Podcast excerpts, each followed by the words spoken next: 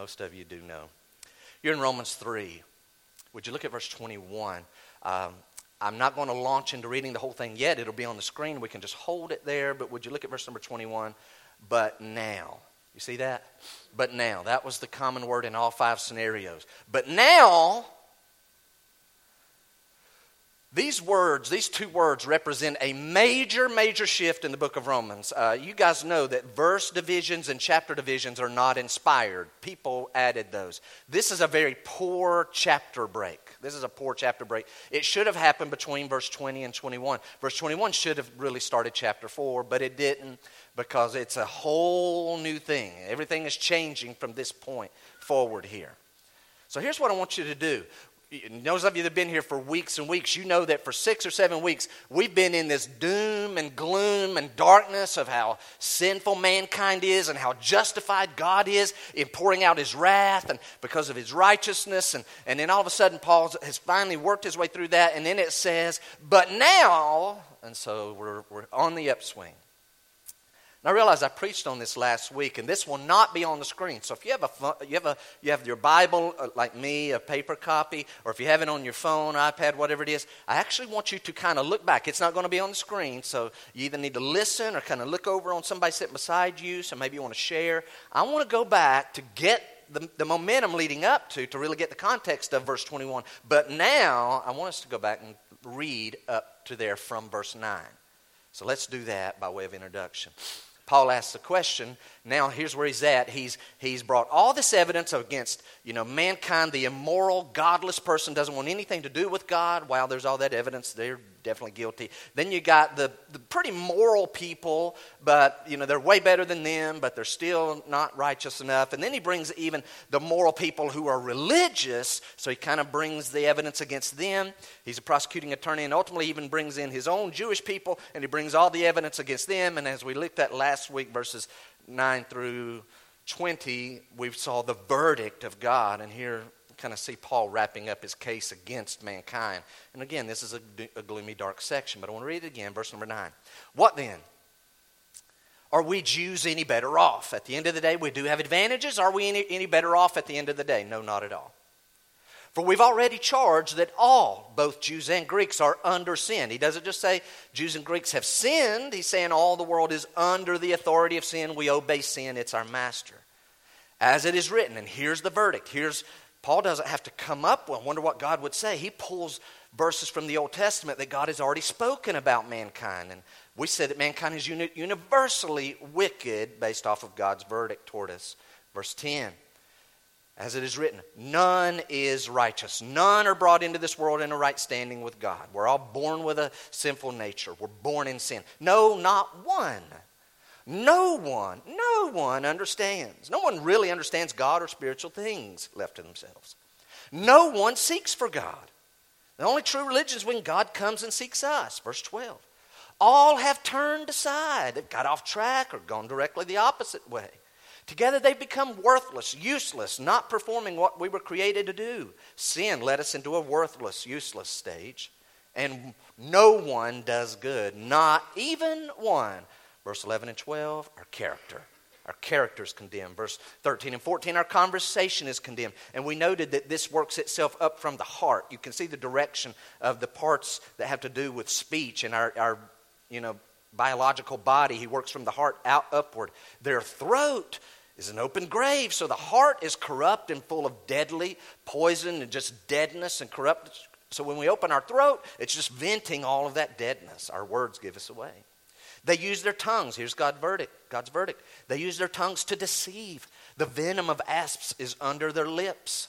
Their mouth is full of curses and bitterness. Okay, our conversation's corrupt. And then lastly, we looked at verse 15 to 18. Our whole conduct is corrupt. Their feet are swift to shed, to shed blood. and their paths are ruin and misery. And the way of peace they have not known. There is no fear of God before their eyes. We, have talked about the fear of God we, we may believe, mankind may believe, yeah, God's out there and he kind of sees and he gets reports. No, fear of God is God is right here. I'm going to give an account. He's literally watching what I'm doing and he sees my very heart. And then we kind of concluded, Paul did, verse 19 and 20. Now we know that whatsoever the law says, it speaks to those who are under the law. And by the way, everyone who's ever been born is under some version of God's law. Either you have had a copy of the Bible and been able to read it. You say, well, what about the people who don't have a copy of the Bible, have never read it? They still have God's law stamped on their being, on their, their, their spiritual DNA. It's, it's stamped on them. So, whatever the law says, it speaks to those who are under the law, so that every, we get a picture of the judgment, every mouth may be stopped. No one on the day of judgment is going to be defending themselves because we're all guilty, as verse 19 concludes, and the whole world may be held accountable to God. And in verse 20 is key. Watch it. Listen carefully if you don't have a, a, Bible in front of you. For by works of the law, by keeping God's rules and commandments, by works of the law, no human being will be justified in his sight, since through the law comes knowledge of sin. So the law is not how you get saved. You don't, you don't get justified and in a right standing with God by doing the things that the Old Testament law says to do. It just doesn't work. And now, our text today. Next six verses, this is our text. We're going to read verse 21 to 26. But now, the righteousness of God has been manifested apart from the law. Although the law and the prophets, in other words, the Old Testament, bear witness to it. Read that verse again. But now, if I could say, you know what I actually wrote in my Bible? I wrote AD 56, right above the words, but now. So Paul's been dealing with God's record in the Psalms and Isaiah and what God has to say about mankind, and keeping the law will never save us. But verse 21, but now, from AD 56, really AD 28 or so onward, well, things have definitely changed. But now the righteousness of God has been manifested, made known, apart from the law, although the law and the prophets bear witness to it.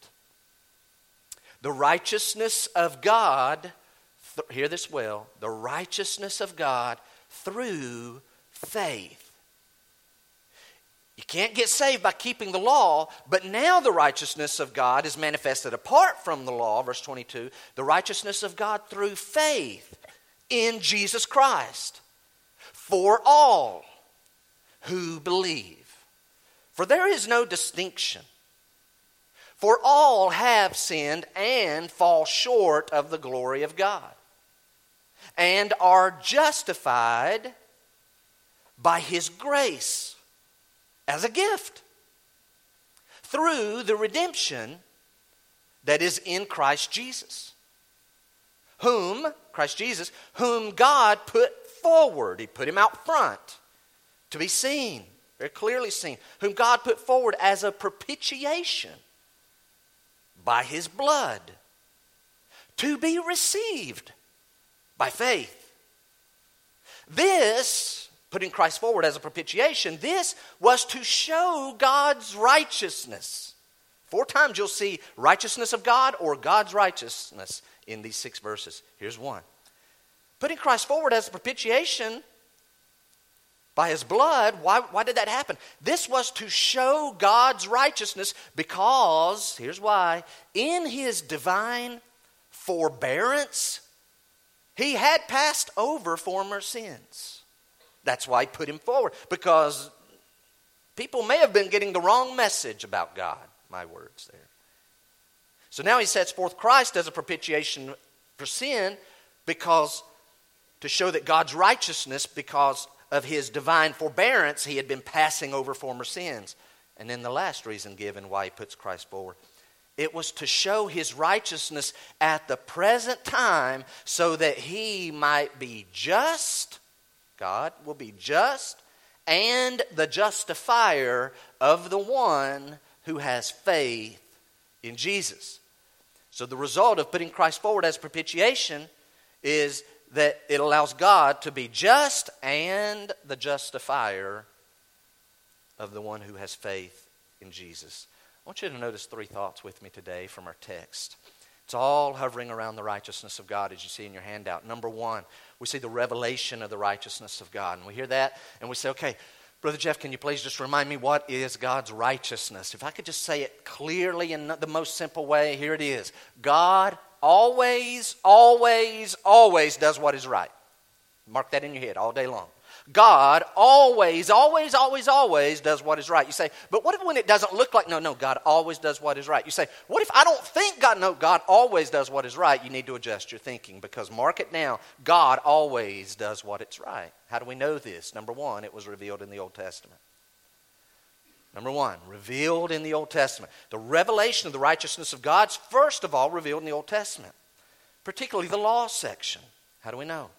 Because as we read the, the law of God, we, we start learning the nature of God. We learn what God likes. God, I hope you guys read. Don't ever get to a point in your Christianity where, like, well, I'm not going to read the Old Testament anymore. It's kind of useless.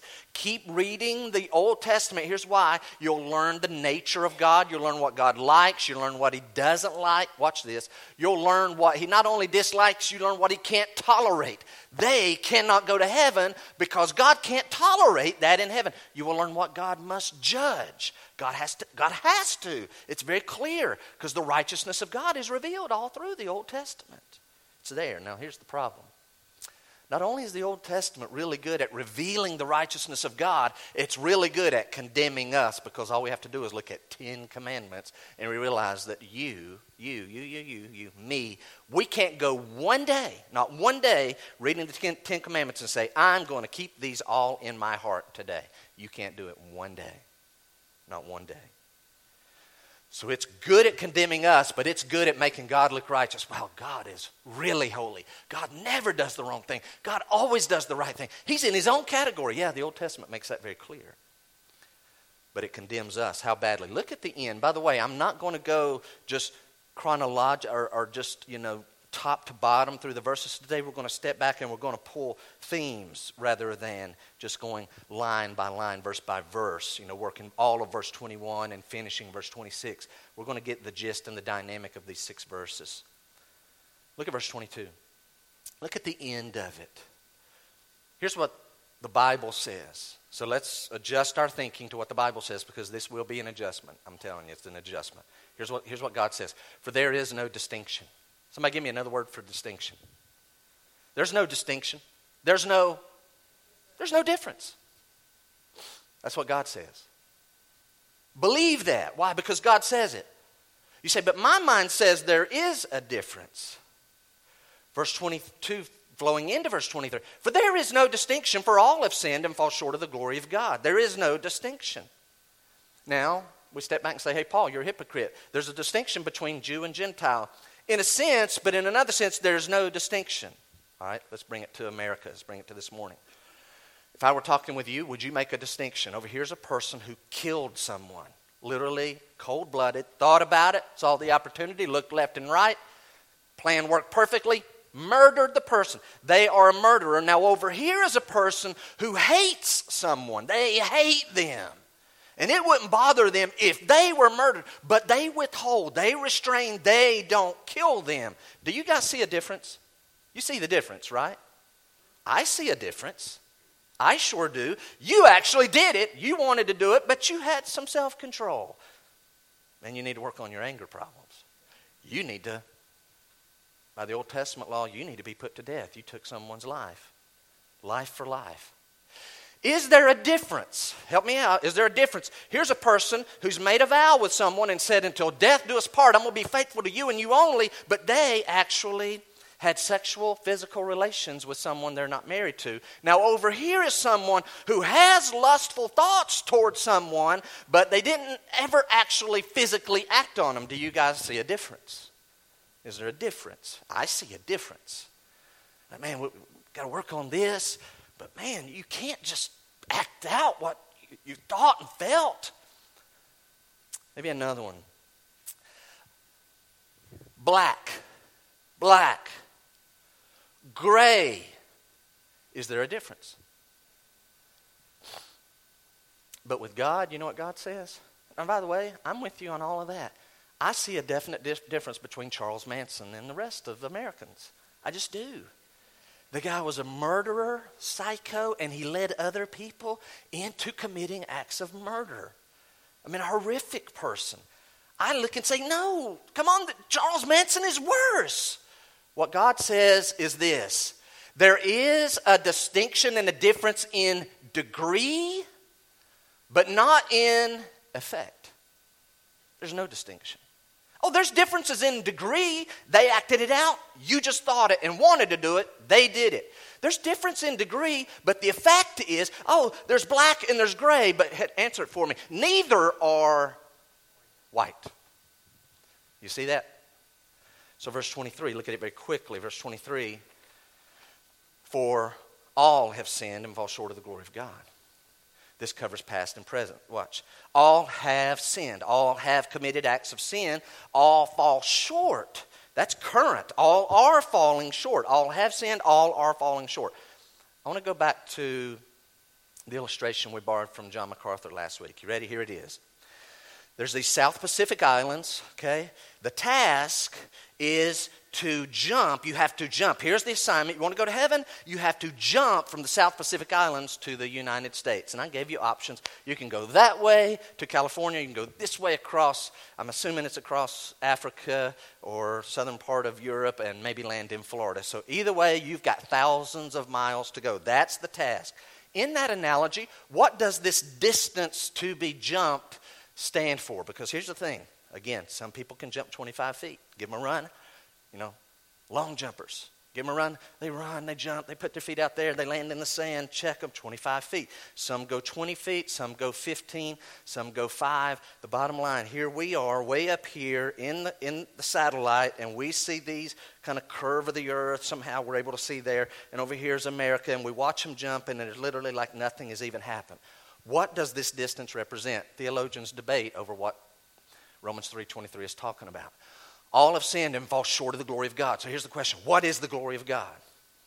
Does it mean that we as people fall short of being just like God? So our glory is not God's glory, and so, man, we try and we try, but we just don't get far at all, so we fall short. Is that it? Maybe. But if that's the test, then I have to step back and ask myself, but what about the angels that haven't fallen and they are able to live in heaven? They, are, they don't have the glory of God either, and yet they're able to live in heaven. So maybe I'm wondering is the distance, does this represent the distance to be jumped represents a, a, a minimum standard that God requires of a person to live with Him forever in heaven? You know what the Bible says? Either way you look at it, we all fall short woefully short. I don't want you to get the idea. Please don't get the idea. Okay, I got it, I got it. God requires 100 on the test, and some people make a 30, and others make a 50. And some make an 80, and a few make a 90. And then those elites, sweet grandma, she made a 99.5. And God is strict, and He doesn't round up. Okay, I got it.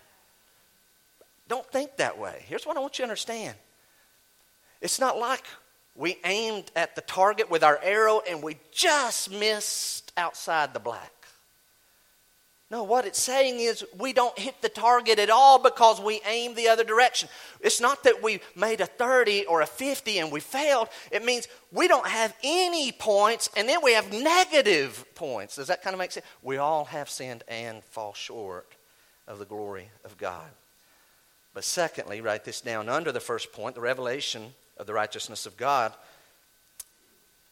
his righteousness is revealed apart from the Old Testament. So it's revealed through the Old Testament. Well, God really is holy. We're not. That makes him look really good. That reveals his righteousness. But then there's a righteousness apart from the Old Testament. Look at verse 21 again. But now, the righteousness of God has been manifested apart from the law because keeping the law will not save you, verse 20. But listen, there's still hope. Now the righteousness of God has been manifested apart from the law, although the law and the prophets bear witness to it. This one's a little tricky. There's the righteousness of God. Follow, follow me. There's the righteousness of God. I thought maybe the best way to do it. If I were to say, that's Miss Smith's pound cake, that's Miss Smith's, Mrs. Smith's pound cake. What does that mean? That means that's Mrs. Smith's, and you better keep your hands off, right? That's Miss Smith's pound cake. Or it could mean, hey guys, listen, that's Miss Smith's pound cake. Oh, okay. She brought it for us, right? She brought it to share with us. Do you see the difference? I use the same phrase. That's Miss Smith's pound cake. It could mean that's hers and hers only, or it could mean that's hers that she's going to share with us. How could we apply that to the text? We're talking about the righteousness of God. The Old Testament is showing us the, the personal righteousness of God. Look, wow, God personally is very righteous. That's His and His only.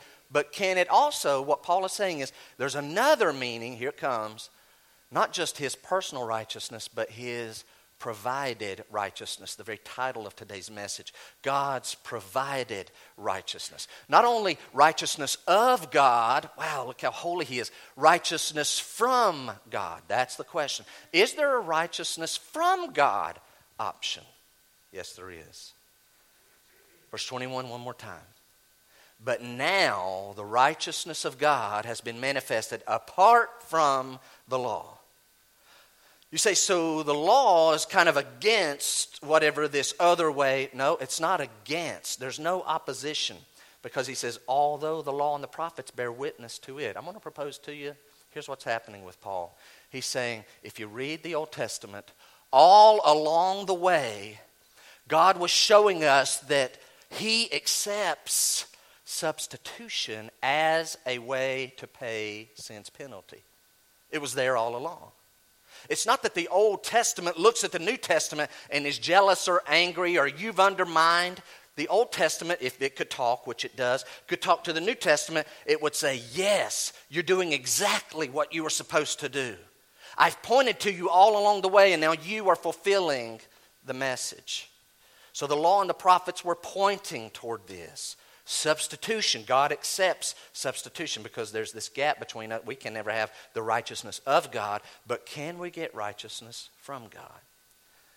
How do we see it in the Old Testament? Well, the law constantly, as I've, I've been reading it now, I'm in the Old Testament, my, my devotion time.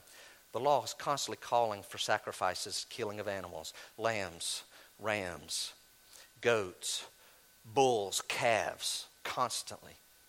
I thought this morning, would it have been hundred? Do you think it would have been hundreds of thousands of animals that would have been killed in the Old Testament tabernacle and temple? Do you think literally hundreds of thousands? I think not. I think millions. If you think about it, for hundreds and hundreds and hundreds of years, there would have been many, many sacrifices, thousands per year, time hundreds and hundreds of millions of animals would have been killed. Why? What's going on with that? Are those animals being killed, saving people from their sins? No, they're not. They were symbolically pointing to the Lamb of God that was to come. The whole time, it was there all. The Old Testament is not jealous of the message of Paul. Paul is saying it was there, shouting, pointing the whole time. But now, as of AD 56, when he writes the book of Romans, I have a new message for you. You say, well, what about the prophets?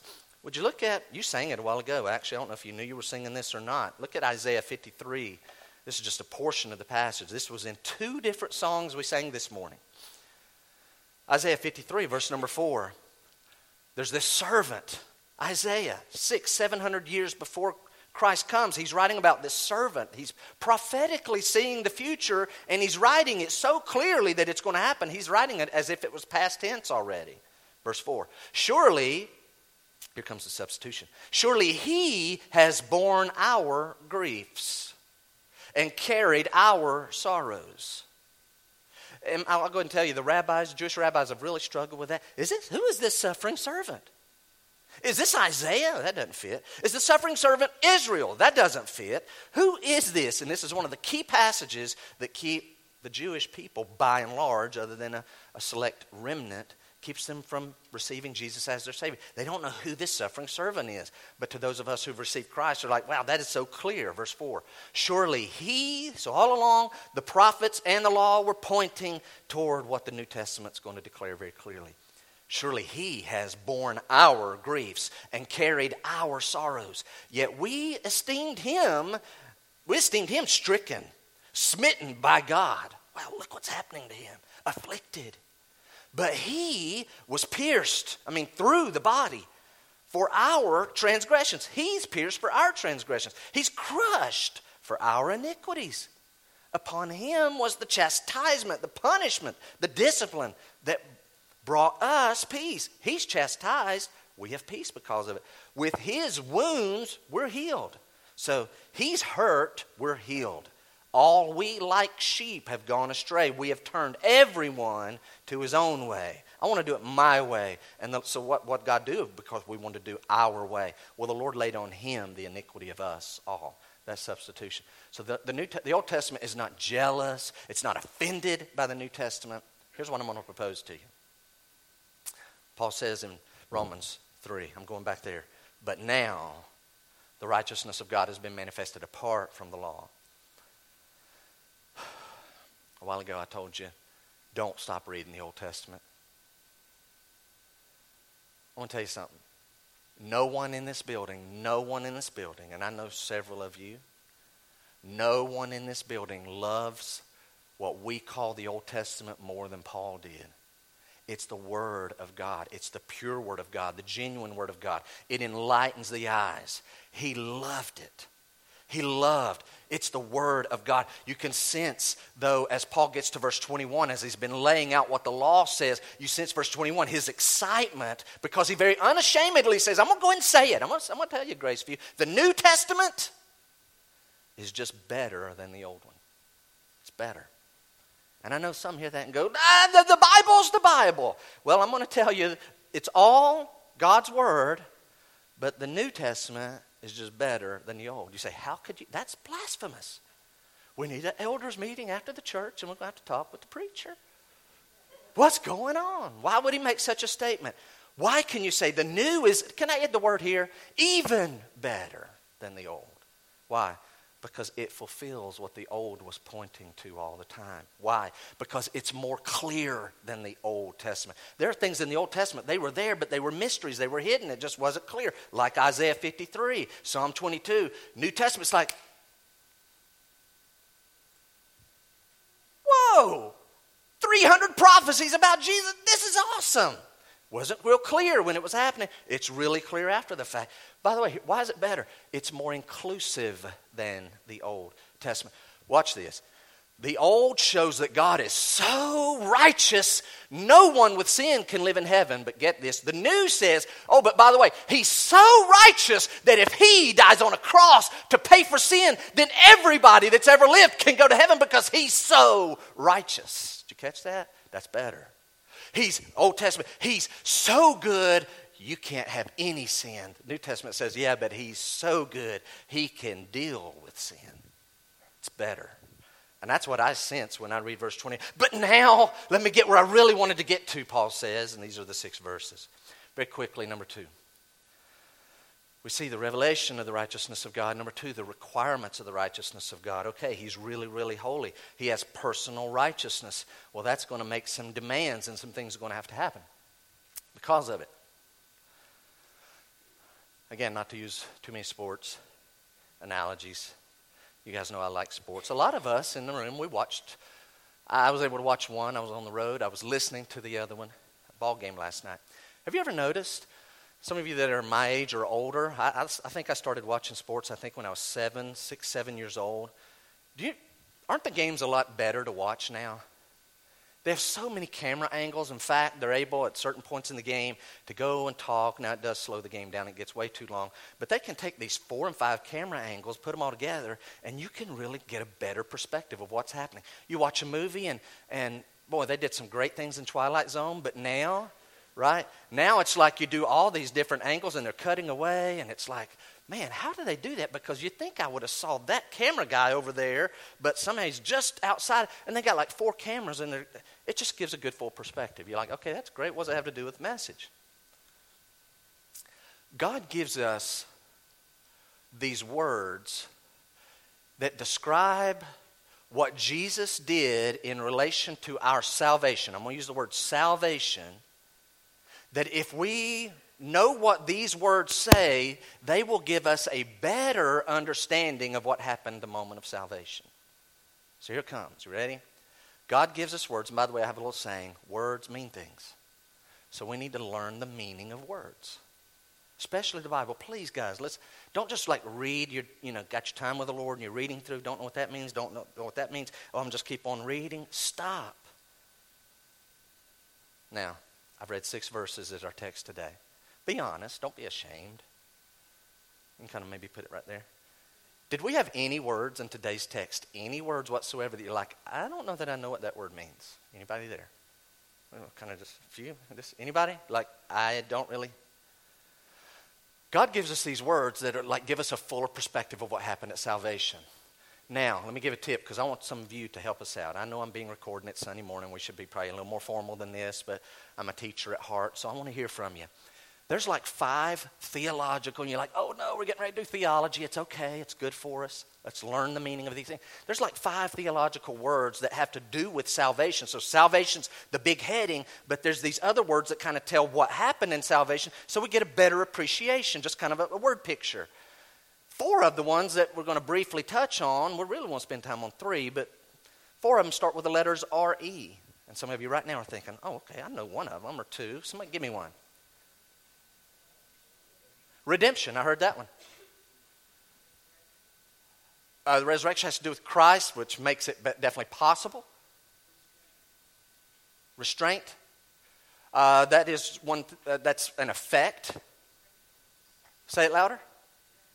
Reconciliation. Have you ever heard that word? You ever read that in your devotions? So we have redemption, we have reconciliation, we have re.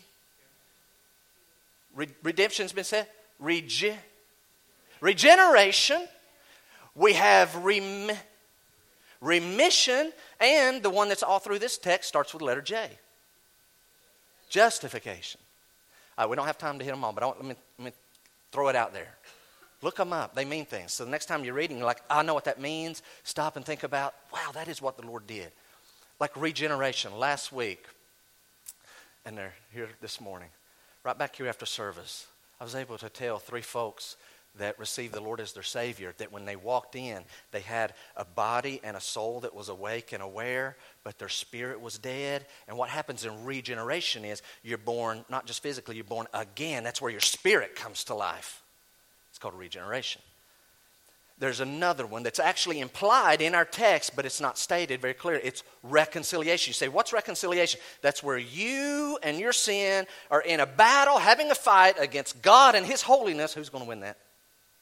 Who's going to win? God's going to win every time. You're getting beat down. You're going to lose. You're going to be crushed. But here comes Jesus and jumps between both of you in the fight. And so what happens? Mankind just lashes out and crucifies Jesus. God the Father, because Jesus becomes sin, pours out his wrath on Jesus. And so Jesus is the great peacemaker who jumps between the two warring parties, me and God, you and God. And he becomes the reconciler. And so as the end result, after both God and us, we beat up Christ and he gets wounded. Hey, well, now we get to get along because I'm, I'm now your child through that.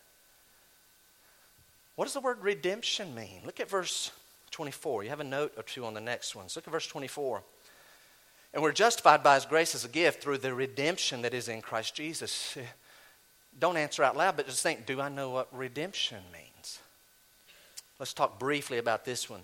Redemption is the doctrine that carries the idea, listen, of delivering someone.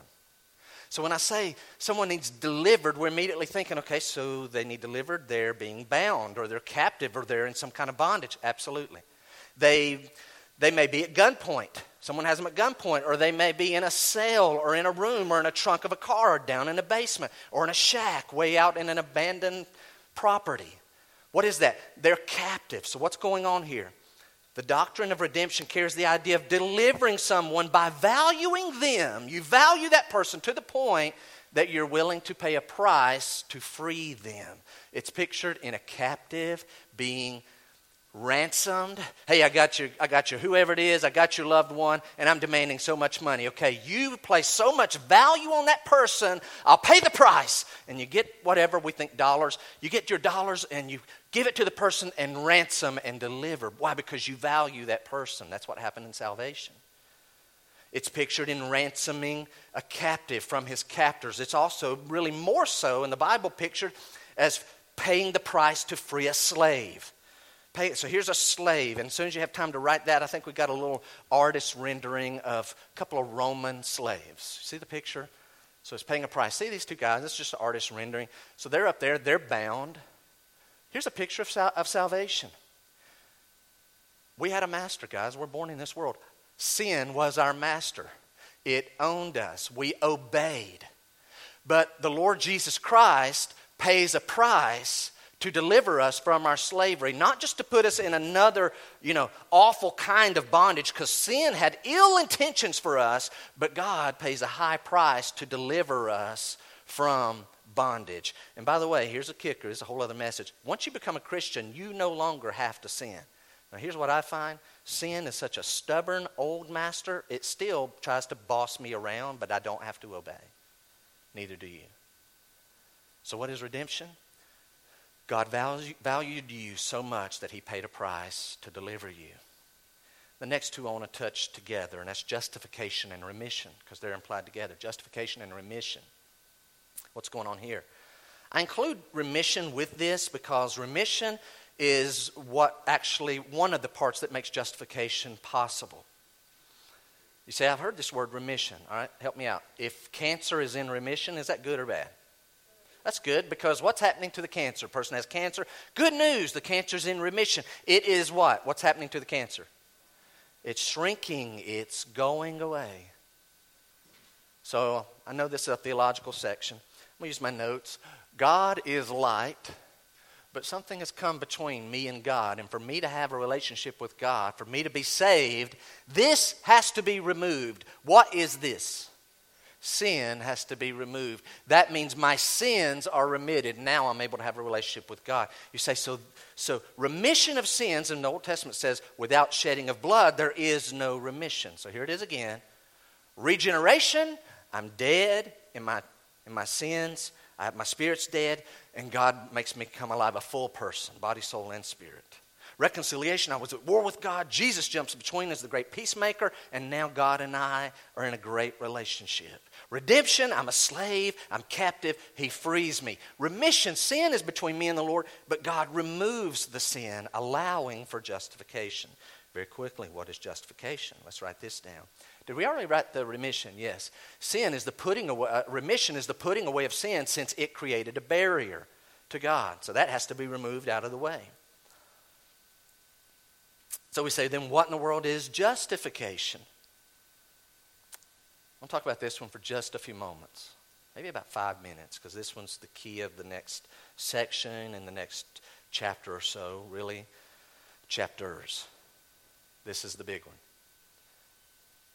Justification deals with how God sees us as righteous.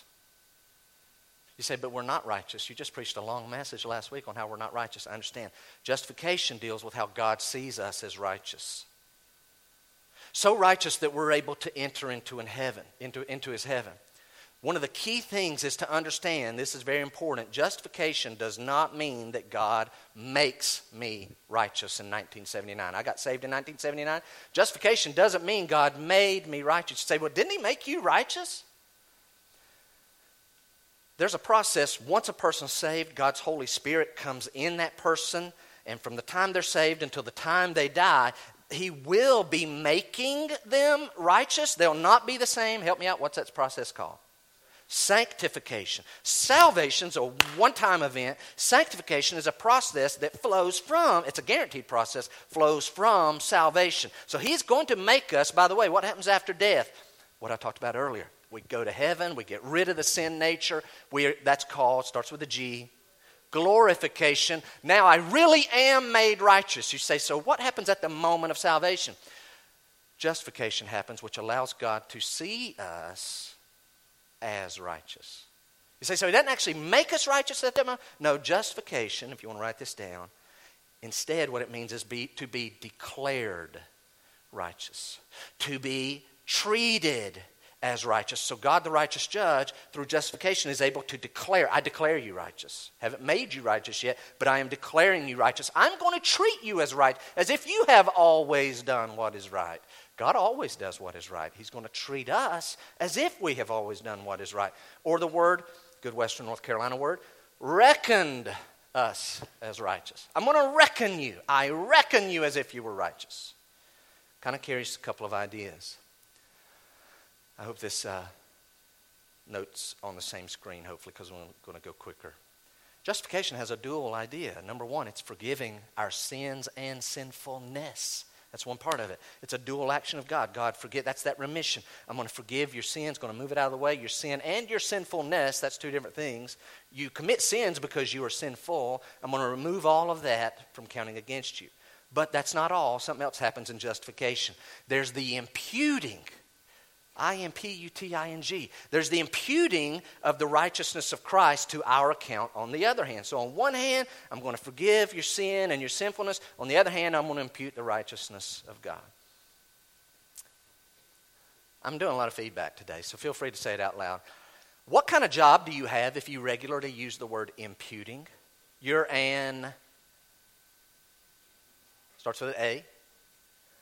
You're an accountant. So in other words, yeah, this person has this in this category, this fund, but we're going to take it out of there and we're going to impute it into this account because they need it. They have extra or they're making a payment, so we're taking out of here, we're imputing it into this account. It's an accounting term. So again, we hear imputing. Uh, don't think dollars for a second. Don't think dollars. Catch this. Think spiritual credits. Think righteousness. This is what justification's about. You say, oh yeah, accountants use the word justified too. They do. This has to be has to justify this. Everything has to balance. If you're off one cent, it drives them crazy. Oh, we can't close out the year. We're off three cents. Well, I'll just pitch in three. No, now that means we've got to record you giving three cents. It's really bad. I'm glad I'm not an accountant, really. Imputing, an accountant's term. So instead of dollars, let's think of it this way imputing righteousness, imputing spiritual credits. So we use the analogy, I think we have a photo. Look at this photo. Here it is. See it? Scales. Here's the picture. Here's what happens in justification. In justification, it's as though we're going at you. By the way, you have to make this very personal right now. Make this very personal. Here it comes. You will stand before God, and it's as though there'll be a set of scales. And here's what's going to happen the law of God, with its 613 commandments, will be placed on one side of the scale. What's going to happen to the scale? What's going to heavy the law is heavy handed. 613 commandments, by the way, you have broken it all to pieces today in your thought life. Now, you want to go to heaven? Like, yeah, I want to go to heaven. So the, the tablets, the tablets of the law are heavy over here. So if you want to go to heaven, here's what has to happen. You have to jump on the other side with all your righteousness. So you got to get all your good deeds together and jump up on the other side. You say, what happens? You and all your righteousness jumping on the other side with the law weighing down over here? It literally doesn't even acknowledge that you, but I'm jumping. It doesn't even acknowledge that you've jumped on the scale. Why? Look at Isaiah 64, verse 6. Look at Isaiah 60, look at this verse. Watch it carefully. Isaiah 64 6. We have all become like one who is unclean, and all our righteous deeds are like a polluted garment. We have all. Did I read that correctly? Yes, I did. What if I were to read it this way?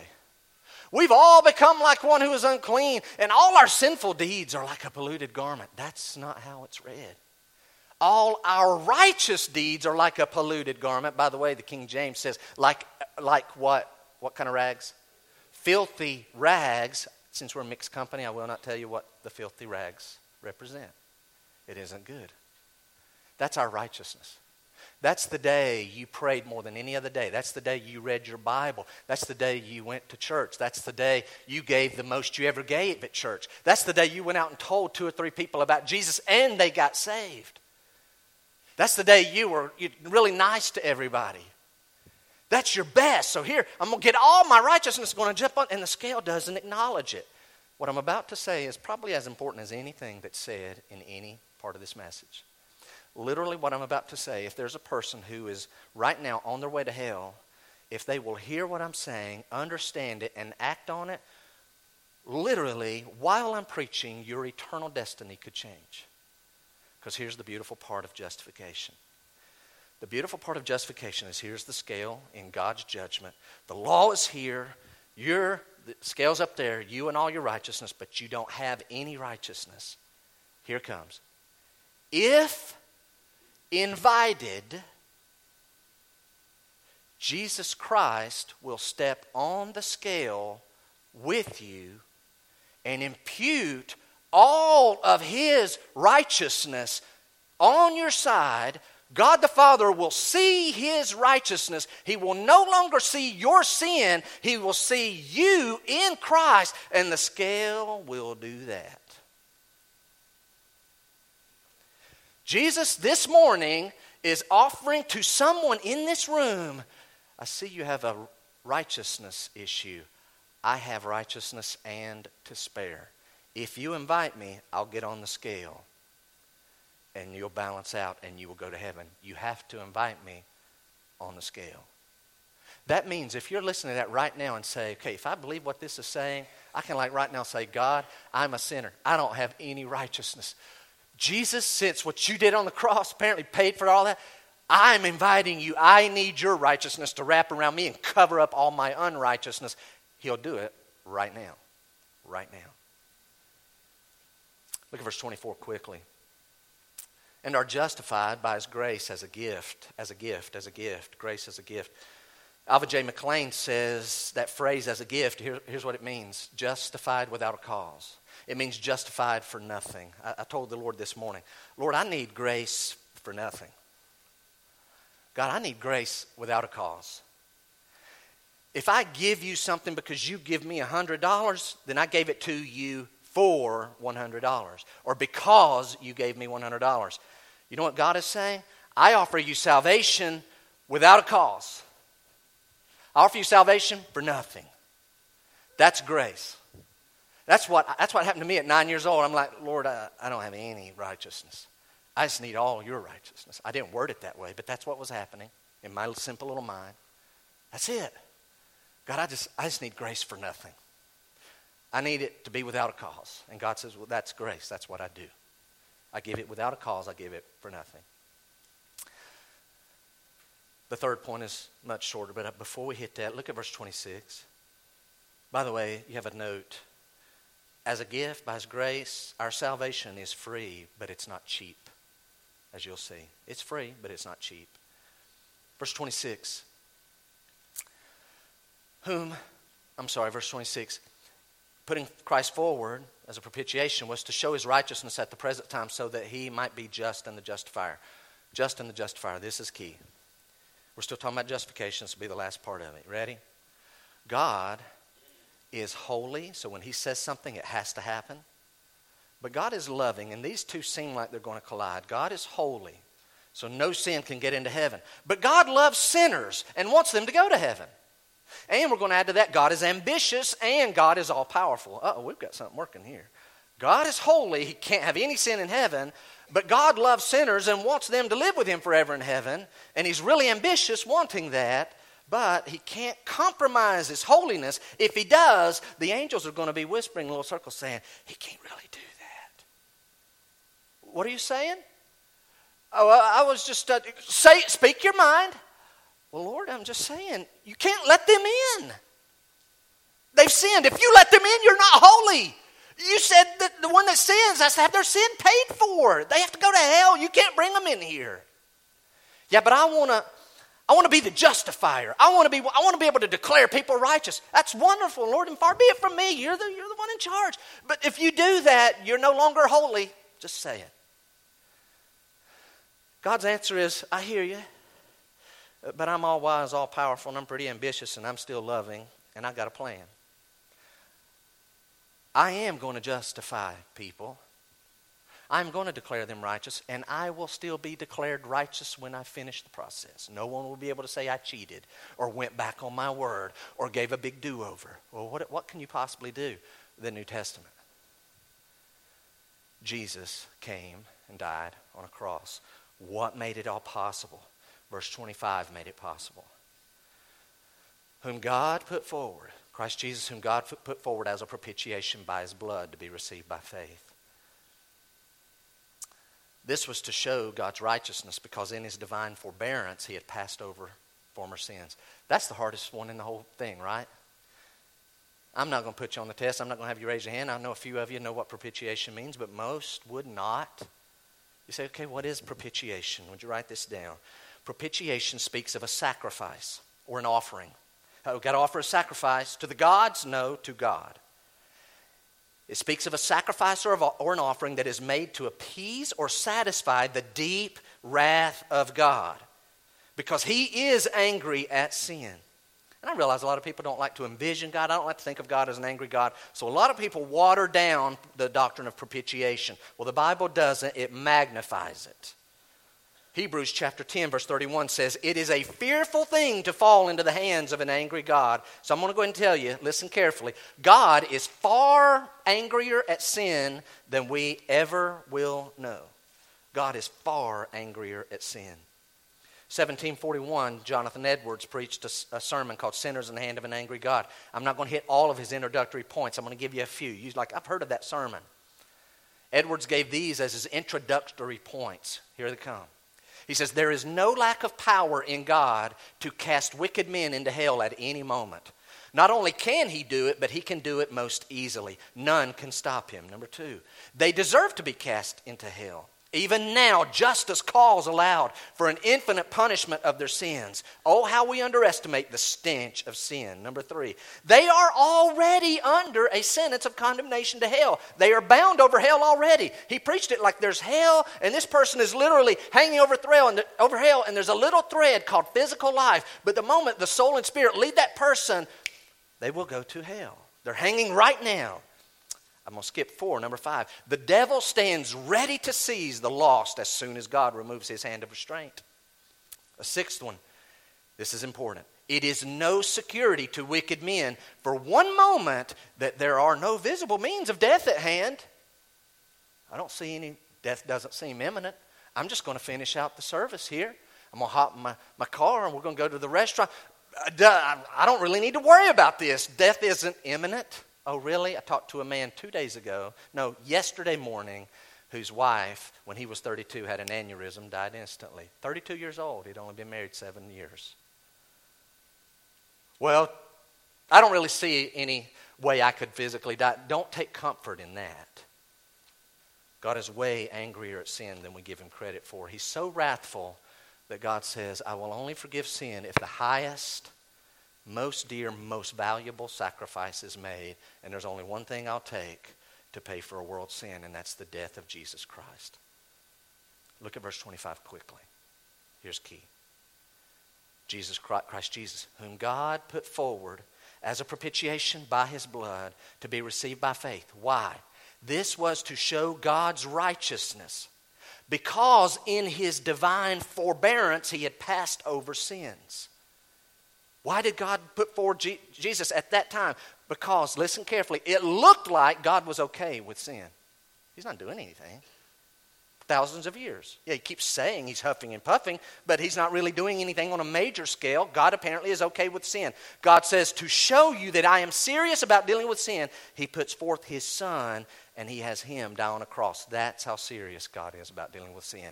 He will even kill his own son on a cross because that's the only acceptable solution for sin. So today, guys, you got two choices. It's pretty simple. Every person who's ever lived, counting you and I, our sins will be paid for, and God's wrath against sin will be appeased either by you paying for your sins forever in hell and eventually the lake of fire, paying for your own sins to appease the wrath of God, or you can take the appeasement, the sacrifice of Christ on the cross, that's already paid for all your sin and say, I want that to count for mine. I don't want to go to hell. There's your choices. I think it's real easy choice. Verse 25 had another phrase, whom God put forward as a propitiation by his blood. You're like, yeah, you Baptists, y'all talk a lot about blood. We do, because the blood of Christ is the key to redemption. It was the price paid. It's the key to remission. It is the cleansing agent. It's the key to propitiation. His blood is the sacrificial appeasement of the wrath of God. Lastly, and very quickly, I promise this will be quick receiving the righteousness of God. Would you just let me read verse 22, verse 25, 26? You guys tell me what's the common word. Ready? I'm going to read it. Just listen. Try to pick the common word. Verse 22 the righteousness of God through faith in Jesus Christ for all who believe. Verse 25 whom God put forward as a propitiation by his blood to be received by faith. Verse 26 it was to show his righteousness at the present time that he might be just and the justifier of the one who has faith in Christ. What's the phrase? What's the word? Faith, faith, faith.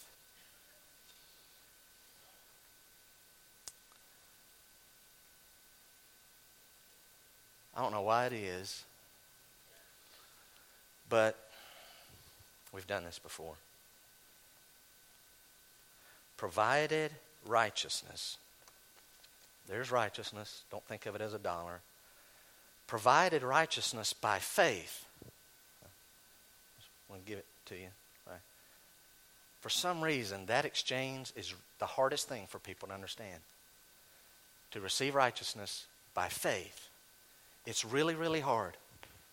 Some people are like, I'm not bad enough that I need righteousness given to me. I have plenty of my own. Others are like, I'm so bad. It can't be that simple. I don't even know if he could ever save me, but if he does, surely I have to do something to earn it. It's amazing. People want to know how to go to heaven, but when you look at these six verses and hear that it's, it's by faith, I don't want that. I almost wish I could believe for the person. Here's what I find once a person experiences salvation, they step back and go, That was really the easiest thing in the world. Oh, it is. But until you get it, it's like the hardest thing. But, but how do you have faith? It doesn't make sense. I don't even know how. I hear you guys talk about just receiving the salvation by faith. That's, it says it. You will save me? Okay, well, I'm asking you to save me right now, and I, I'm, I'm want it right now. I, I receive it right now. Okay. Okay. Well, okay. Well, okay. Okay? Okay. I wish I could believe for everybody in here, but I can do this. Write these down. Saving faith is always in Jesus. That's what the Bible teaches. It's always in Jesus. Do you know the main thing about your faith is not how much faith or how big your faith, it's who is your faith in? Somebody puts like fast batteries in that clock, like really fast batteries. It runs on double time, I think. And some of you are like, no, I think it runs on half time. It's like, it's like, uh, if I were to ask you right now, first thought, first thought, why will you go to heaven? What are you trusting? What do you have faith in? Think it. What are you trusting right now, if you and I went in Quincy's office back here and said, hey, you heard the little exercise this morning, the little thing I threw out, what, what's your answer? If the word baptism came in your brain, you might be in trouble. If you had the word church, I didn't ask where or when. I said, what are you trusting? If the word church came in your thought, you might be in trouble. If yours well, I have done. I'm going to shock you right here. You ready? If when I said that, you you thought, what am I trusting? I recited a prayer with you, Jeff. Then you're trusting a prayer. A prayer will not get you to heaven. You have to trust Jesus. You pray a prayer because you trust Jesus. That's all it is. Saving faith is always in Jesus. We're never told to trust anything else. Do you trust Jesus? And if you're sitting there going right now, now you just messed up my little theology. Well, it needed messed up. Second thing, man, I keep saying quickly. All who believe in Jesus will be saved. All who believe in Jesus. It's very clear in verse 22. It's for all. You say, who's salvation for? Murderers. There'll be murderers in heaven. There'll be prostitutes in heaven. There'll be addicts, thieves, homosexuals, and liars if they believe in Jesus. Conversely, many of the best people we know will not be in heaven. They will be paying their own sin debt in hell because they didn't have faith. And lastly, saving faith is one faith with three distinct aspects to it. It's one faith. You say, what is saving faith? It understands the facts. Saving faith understands the facts. It's all one faith. This is all one thing. It understands the facts. You say, what are the facts? God is holy. I have sinned. I can't go to heaven like that. But God loved, are, are, uh, do you believe this, by the way? God loved me enough. He sent his son to die on the cross to take away my sin. And then he made this wild promise that whosoever would call on the name of the Lord Jesus will be saved. Whosoever will believe in the Lord Jesus, they'll be saved. All that come to Jesus and ask him to save them, he always says yes. So he, that's the facts. I, I've sinned. He's holy. I can't go to heaven on my own, but He loved me, sent Jesus. He did all the work on the cross, Isaiah 53. All I have to do is trust Jesus. That's the fact. You'd say, well, then I'm saved, man. I'm good to go. Number two, saving faith agrees with God. You say, didn't I already? I understand the facts. No, you got to to the next step, step. I agree with you, God. I am a sinner. That's called confession. God, I'm a sinner. That whole scale thing, I don't have anything. Nothing I have is going to move the scale at all. And God, I admit it. And oh, by the way, while I'm admitting things to you, God, I admit, I believe what you said about Jesus. He is your son, and his death on the cross is enough. I believe that. Okay. Are you saved? Not yet. You got to trust Jesus. Trust means I choose to receive God's free gift. I choose. That's like, okay, you said you'll do it. So I want it right now, Lord. I'm asking you to save me right now. And that's when that, okay, okay. Well, all right. I said okay. And you trust that he's done it. Would you bow your heads just for a moment?